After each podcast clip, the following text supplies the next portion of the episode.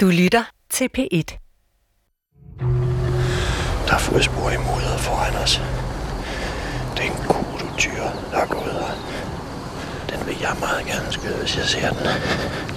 Siden jeg var en stor knægt, har jeg drømt om at jage The Grey Ghost of Africa. Kuduen. Kongeantilopen. Jeg så den første gang, da jeg jagede i Sydafrika med min far, min farfar og min bror. Ja, vi har elementerne imod os. Ja, og det er svært, når det er så grønt, ikke? Ja, det er svært. Jeg var 16 år gammel. Min guide var storvildsjægeren Holger Krogsgaard Jensen. Alias Safari Jensen. Der er mange slader når man går i buschen. Både fuglen og ærbånd og alle de andre ting. Jeg fik aldrig kuduen. Men siden har jeg drømt om at nedlægge antilopen med de snodede proptrækkerhorn. Og nu er jeg tilbage. 25 år senere. Tilbage i Holger Jensens fodspor.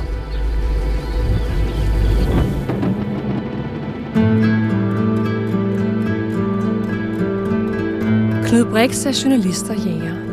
Han elsker jagtens traditioner, hylder myternes grundstof og søger døden for enden af geværmundingen. Hvis du har nedlagt et dyr, så kan det være lettelse, en kæmpe ro, og så også en vis erbødighed over, at du har taget et liv. I fem udsendelser rejser Knud Brix i støvlesporene på de store forfattere, som også gik på jagt. Hvordan forsvarede de drabet? Hvordan besang de jagten og naturen? Undervejs rejser Knud selv på jagt i Grønland, Afrika, Sverige og på de danske jagtmarker for at undersøge, hvorfor han holder af drabet. Må man det? Eller er han en hæslig jæger?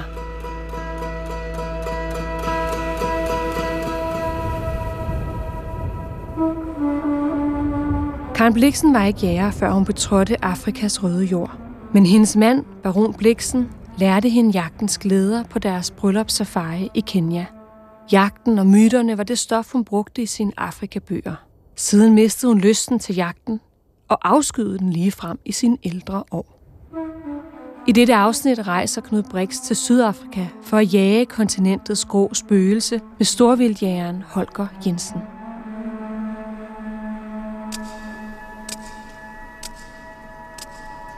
Hvad er det, der i århundreder har fået jæger til at risikere helbred, forstand, formuer eller livet for jagten under den brændende sol?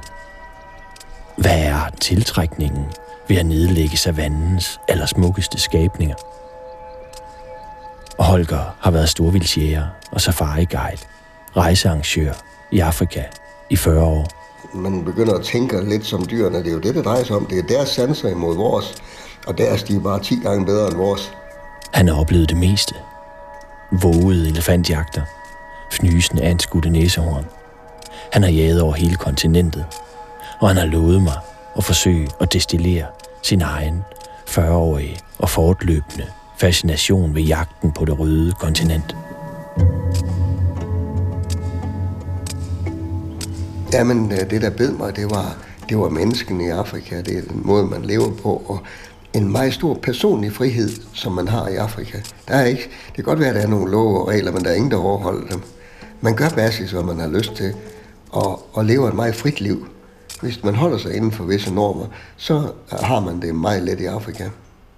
Og hvad var det med jagten, der betog dig? Ja, det var selvfølgelig jo det utrolige, at man kunne gå ud og møde så mange forskellige ting. Altså, jo, nu har jeg gået på jagt næsten over hele verden, fra Arktik, Canada til New Zealand, og der er ingen steder, du oplever en vildbestand som i Afrika. Det her det er helt unikt.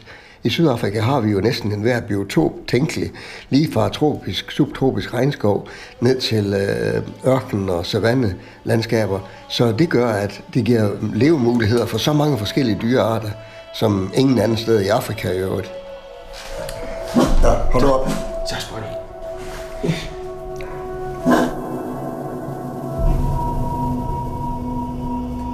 Afrika er indbegrebet af selve macho-klichéen. Overmytologiseret i alskens storvildsjægeres maskuline, forvrængede fortællinger. I denne hvide, manhaftige hegemoni skiller en enkelt Afrika-kronikør sig markant ud. Jeg tilhører, jeg er måske en af de sidste, af en elgammel, unødig stamme. Både ved sin kvindelighed og sin kompleksitet, men også i sit syn på jagten. Det er Karen Bliksen. Jeg er en storyteller, en fortalerske. En evig svær og diffus størrelse er hun.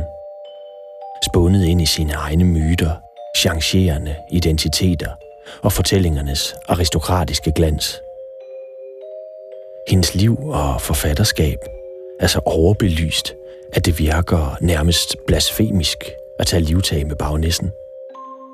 Men ved genlæsning af breve, litteraturen og Bliksen-biografierne, er det slående, hvor sløret billede af Karen Bliksen som jæger egentlig står. Var hun rigtig jæger? Hvordan var hendes jagtetik? Var det jagtens mytologiske og litterære potentiale, hun søgte? Hvorfor stoppede hun med at gå på jagt, da hun vendte tilbage til Danmark og Rungsted Lund? Det er de spørgsmål, jeg vil grænske i min genlæsning. Bliksen i jagtens optik.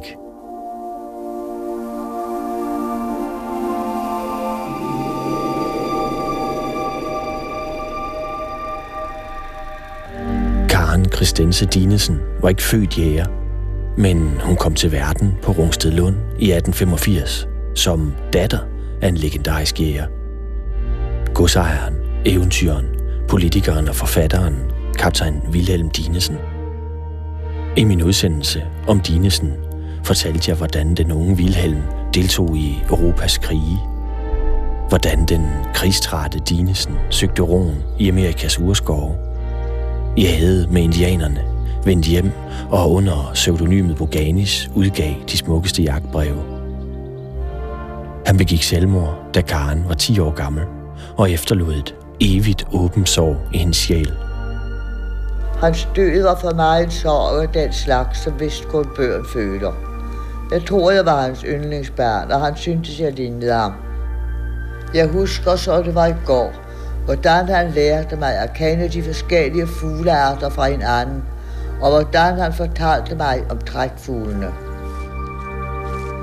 Som 21-årig, faderløs kvinde, trak hun sin 14-årige lillebror, Thomas Dinesen, med ud i Foglehaveskoven, nær den fædrende nordsjællandske gård Rungstedlund.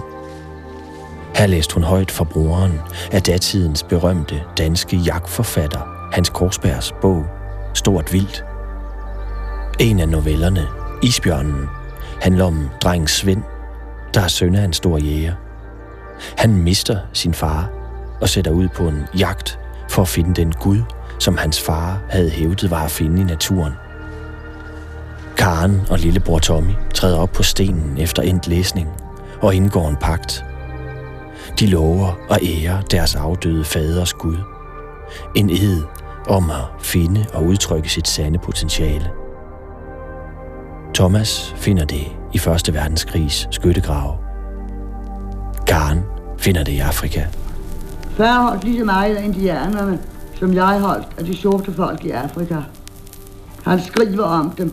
Jeg har befundet mig vel mellem disse mennesker. Jeg forlader dem med et tungt hjerte, og vil altid bevare dem i min erindring som et ædelt folk, højsindet og kægt. Det samme kunne jeg sige om de indfødte stammer i Østafrika, som jeg levede imellem.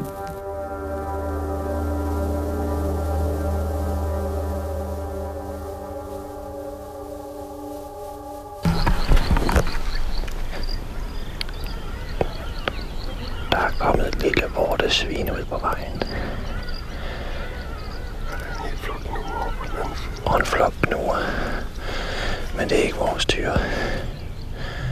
Kuduen er sky af natur, har enorme, følsomme ører og flyer ved enhver unaturlig lyd. Det virker usandsynligt, at vi vil finde den, nu hvor årstiden har farvet bushen grøn. Vi kan ikke se den. Men Holger har set en særlig stor kudu i det her jagtrevir. En af de største, han har set i alle sine år i Afrika, vurderer han. Måske er det et trick, han bruger på alle, men vi må tro på heldet. Inderst inde tvivler jeg dog. Vi går på en lille en lille, et lille spor. Et lille rød mudderspor i alt det grønne, og man kan se, hvordan dyrene har krydset over. Der har været, det har regnet i nat, så alle spor, vi kan se, er friske. Øh, her er der spor af, hvad fanden det? Ligner en kudo. Ja, Holger siger, at han har set nogle store tyre her i nærheden. Men øh, nu må vi se. Vi skal virkelig, virkelig være heldige. Holger går lidt foran mig. Han... Øh, øh, jeg hænger fast i buschen hele tiden. Holger er mere vant til at gå her. Han smyger sig afsted som spøgelser. Jeg er sgu ikke så god til det. Må jeg indrømme. Jeg sidder fast i mange bushe.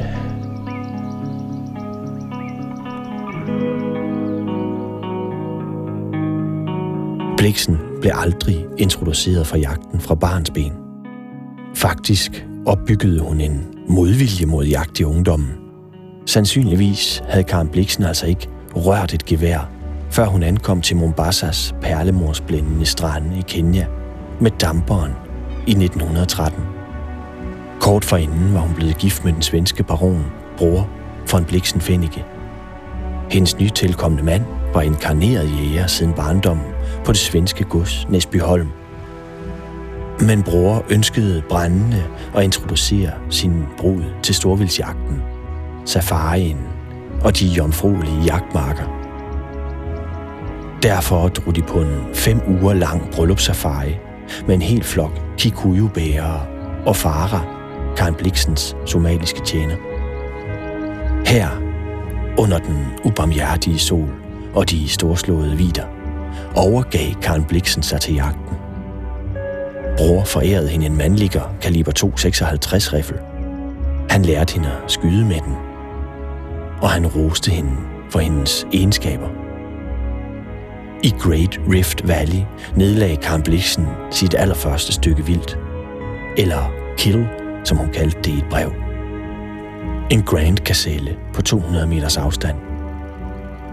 Der findes et sort-hvidt fotografi af begivenheden, som den stolte ægtemand bror har taget, hvor den ellers pyntesyge bagnesses fine råber er erstattet med jægerens grove klæder.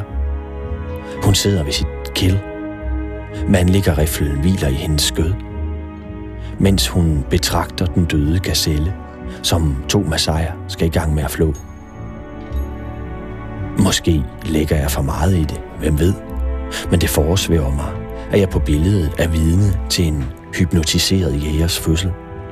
Sikkert er det, at hun kort efter i et brev til sin elskede bror Thomas den 17. oktober 1914 berettede, at hun gjorde afbigt, altså en undskyldning til de jæger, hun ikke tidligere forstod, og hvordan denne første jagt ændrede hende.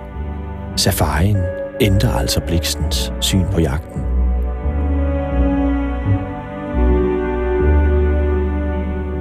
Den, der kan henrykkes af en smuk sang, uden at ville lære sig den, af en skøn kvinde, uden at ville erobre hende, og et ædelt stykke vildt, uden at ville nedlægge det, han har ikke noget rigtigt hjerte.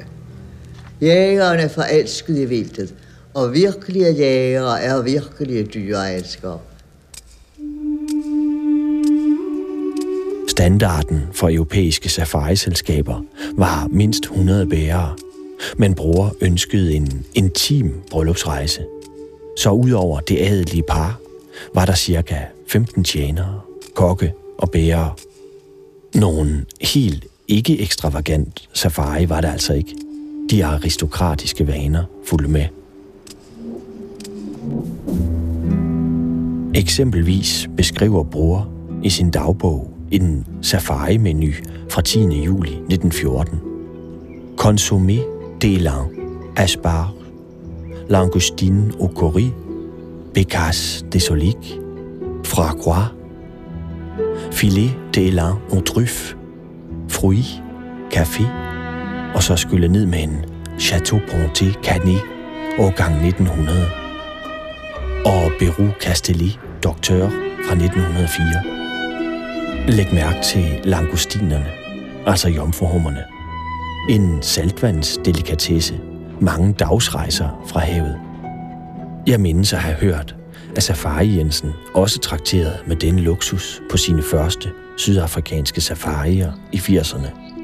Ja, det første vi modtager en kunde med ude i bushen, når de kommer ned. Når vi kommer til frokost, så serverer vi en hummer. Og det har vi gjort nu i 40 år. Det er bare en tradition, som vi aldrig nogensinde giver slip på. Så har man ligesom lagt en, en, en linje at, øh, og sat et niveau på resten af turen. Men det kunne også, nogen ville måske også synes, det var en smule ekstravagant at sidde og spise en hummer ude i bushen. Ja, det er rigtigt, men øh, den tradition, den bryder vi bare ikke. Det, det, det er noget, vi ligesom har bygget op fra begyndelsen, og det der niveau, det vil vi ikke gå under. Og det er jo ikke noget, der betyder noget i det samlede budget. Så, Lige med pis. ja, På en måde finder jeg denne øsselhed dybt absurd. At dinere med hvide due og hummer i buschen. i lande, hvor mennesker lever i dyb fattigdom og armod. Omvendt forstår jeg på en måde menneskets trang til at opretholde civilisationens mest forædlede symboler herude, hvor fattigdommen, fortabelsen, fornedrelsen ellers er så præsent.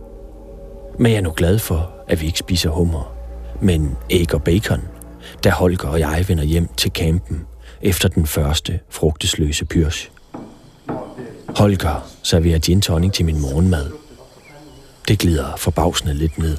så spejlæg og en gin tonic, så er vi da godt kørende. Ja, Monique. Værsgo. Tak skal du have, Holger. Åh, oh, det ser godt ud. Oj, nu er skolopenderen på vej ind. Goddag, lille tusindben.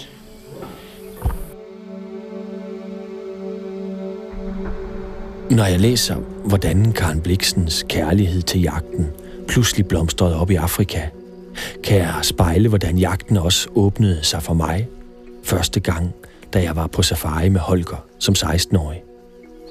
Det optændte noget i mig. Bliksen beskriver følelsen af at jage i Afrika i sin pragtfulde Kenya-memoir Skygger på græsset langt mindre kendt end Den afrikanske farm. Det er den aldrende baronesses tilbageblik, hvor hun beskriver jagten som en døde dans. En kærlighedshistorie.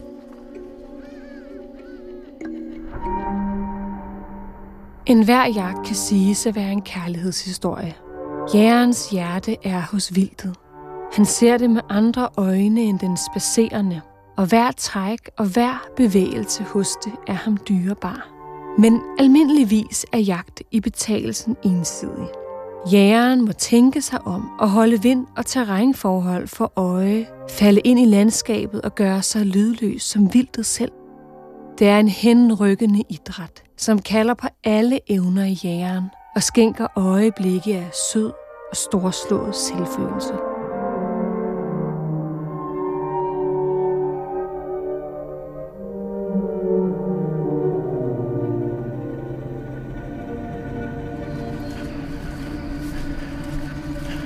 Det er som om, at Bliksen elektrificerer mine egne jagtminder. Hun giver mig følelsen af at formulere noget velkendt. Noget, jeg ikke selv er i stand til at nå frem til. Det storslåede, det åndfulde. På dyrets præmisser. For Bliksen var jagten vævet sammen med mændene i hendes liv. Først hendes mand bror, og efter skilsmissen hendes elsker, Dennis Finch Hatton – den engelske adelsmand, elegantier og storvildsjæger, som i perioder boede hos hende, hvis han ikke tog rige klienter med ud på månedlange safarier. Jagten har også været vævet sammen med det mytologiske stof, der senere skulle give hendes forfatterskab grandiositet. Som flok af jægere berygtede for overdrivelsen, som fremmer forståelsen af trofæets størrelse, jagtens farlighed eller egen død. Skygger forstørres, når de kastes op på hulevægge. Løver vokser i minderne.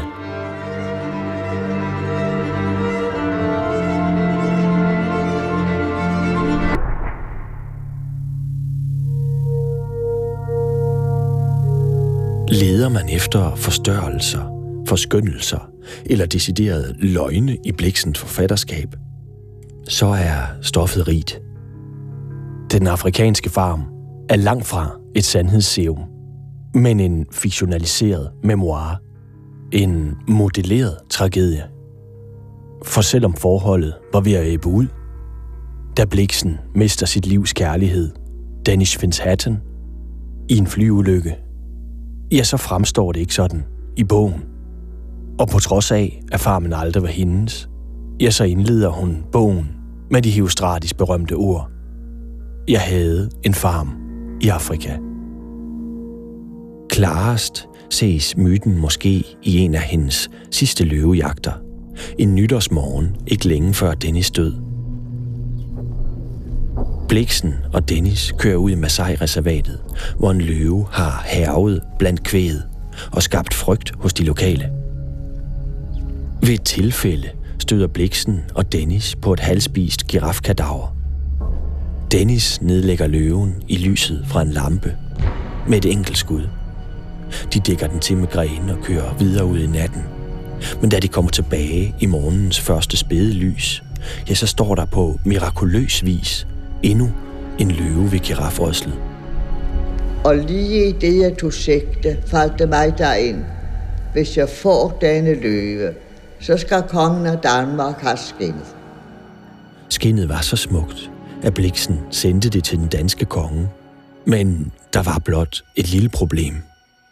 Det var ikke Bliksen, men Dennis, der skød den anden løve.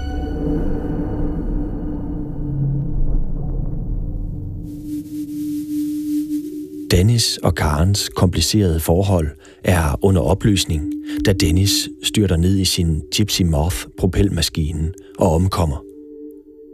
Han efterlader et blødende sår hos Bliksen, der aldrig rører geværet, efter hun må opgive farmen og rejse hjem til Danmark med tragediens slør efter sig. Nedbøjet og sørgende begynder hun at skrive de historier, hun har fortalt til Dennis, når han var hjemme fra safari – og senere tager hun hul på sit livs stof i den afrikanske farm. Men på trods af, at Bliksen nedlagde en række leoparder, løver, næsehorn og dusinvis af alle antilopearterne, ja, så nedtoner hun faktisk sin egen rolle som jæger i bogen. Inden jeg selv overtog bestyrelsen af farmen, havde jeg været en ivrig jæger og havde tilbragt min meste tid på safari – men da jeg blev farmer, satte jeg mine rifler hen. Og særligt i sine sene Afrika-memoirer Skygger på græsset, fortæller hun direkte, hvordan hun begyndte at finde jagten vulgær. I mine sidste 10 år derude skød jeg kun modvilligt, når det ikke galt om at skaffe kød til mine folk. Det var for mig kommet til at tage sig ilde ud og føle stygt eller rent ud vulgært, for nogle timers spænding er slutte livet af, som hører til i det store landskab, og som langsomt er vokset op gennem 10 eller 20 år. Eller, hvor det gælder bøfler eller elefanter, i 50 eller måske 100 år. Men løvejagt blev ved at være, som da jeg først kom til landet. Mine øjnes lyst og mit hjertes begæring. Jeg skød min sidste løve ganske kort, inden jeg rejste hjem til Europa. På den måde varslede Bliksen enden på de store safarier. Landskaberne blev langsomt mere tæmmede. De frie vildbaner blev domesticeret, og den grådige menneskelige appetit på at nedlægge de store dyr blev faretruende for elefanter og næsehorn og mange andre af de store vildarter. Det centrale i Blikstens sætning er naturligvis den kortvarige spænding for mennesket versus 50 år gamle majestætiske elefanter jagten som vulgær nydelse. det,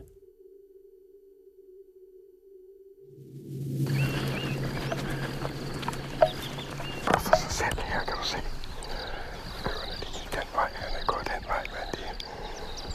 meget. Holger og jeg følger et nøgent spor. Grønne mure på begge sider. Pludselig stivner Jensen. Min puls eksploderer bag huden. Bag en busk, kun 30 meter borte, stikker et par gigantiske kuduhorn frem. Jeg hæver riflen. Jensens stemme i mit øre er så sagte, at jeg næsten ikke kan høre ham. Det er ham. Den gamle kudotyr, jeg har jaget. Han er formidabel. Skyd ham på halsen, når han tager et skridt frem. Sekundet efter læner kudoen sig frem og blotter halsen en smule.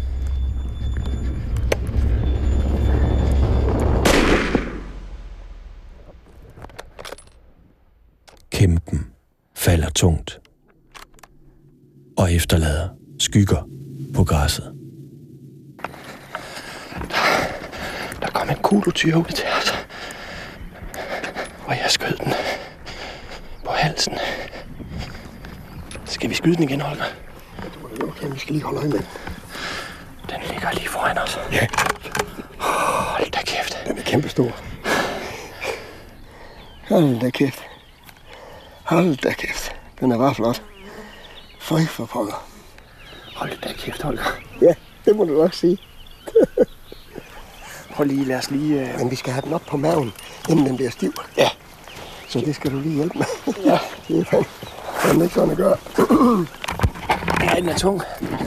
Og hvad vil du... Uh... Det gik meget stærkt. Vi handlede instinktivt. Jeg er fyldt med stolthed og glæde og ærefrygt over for dyret. Men Den er så usandsynlig smuk. Hvorfor har man så lyst til at skyde så smukt et dyr?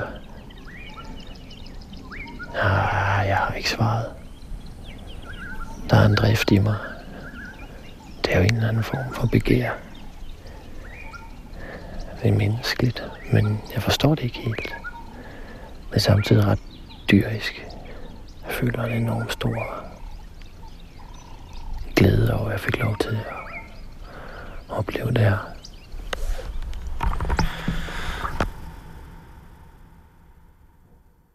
Du kan høre flere P1-podcasts i DR's radio-app.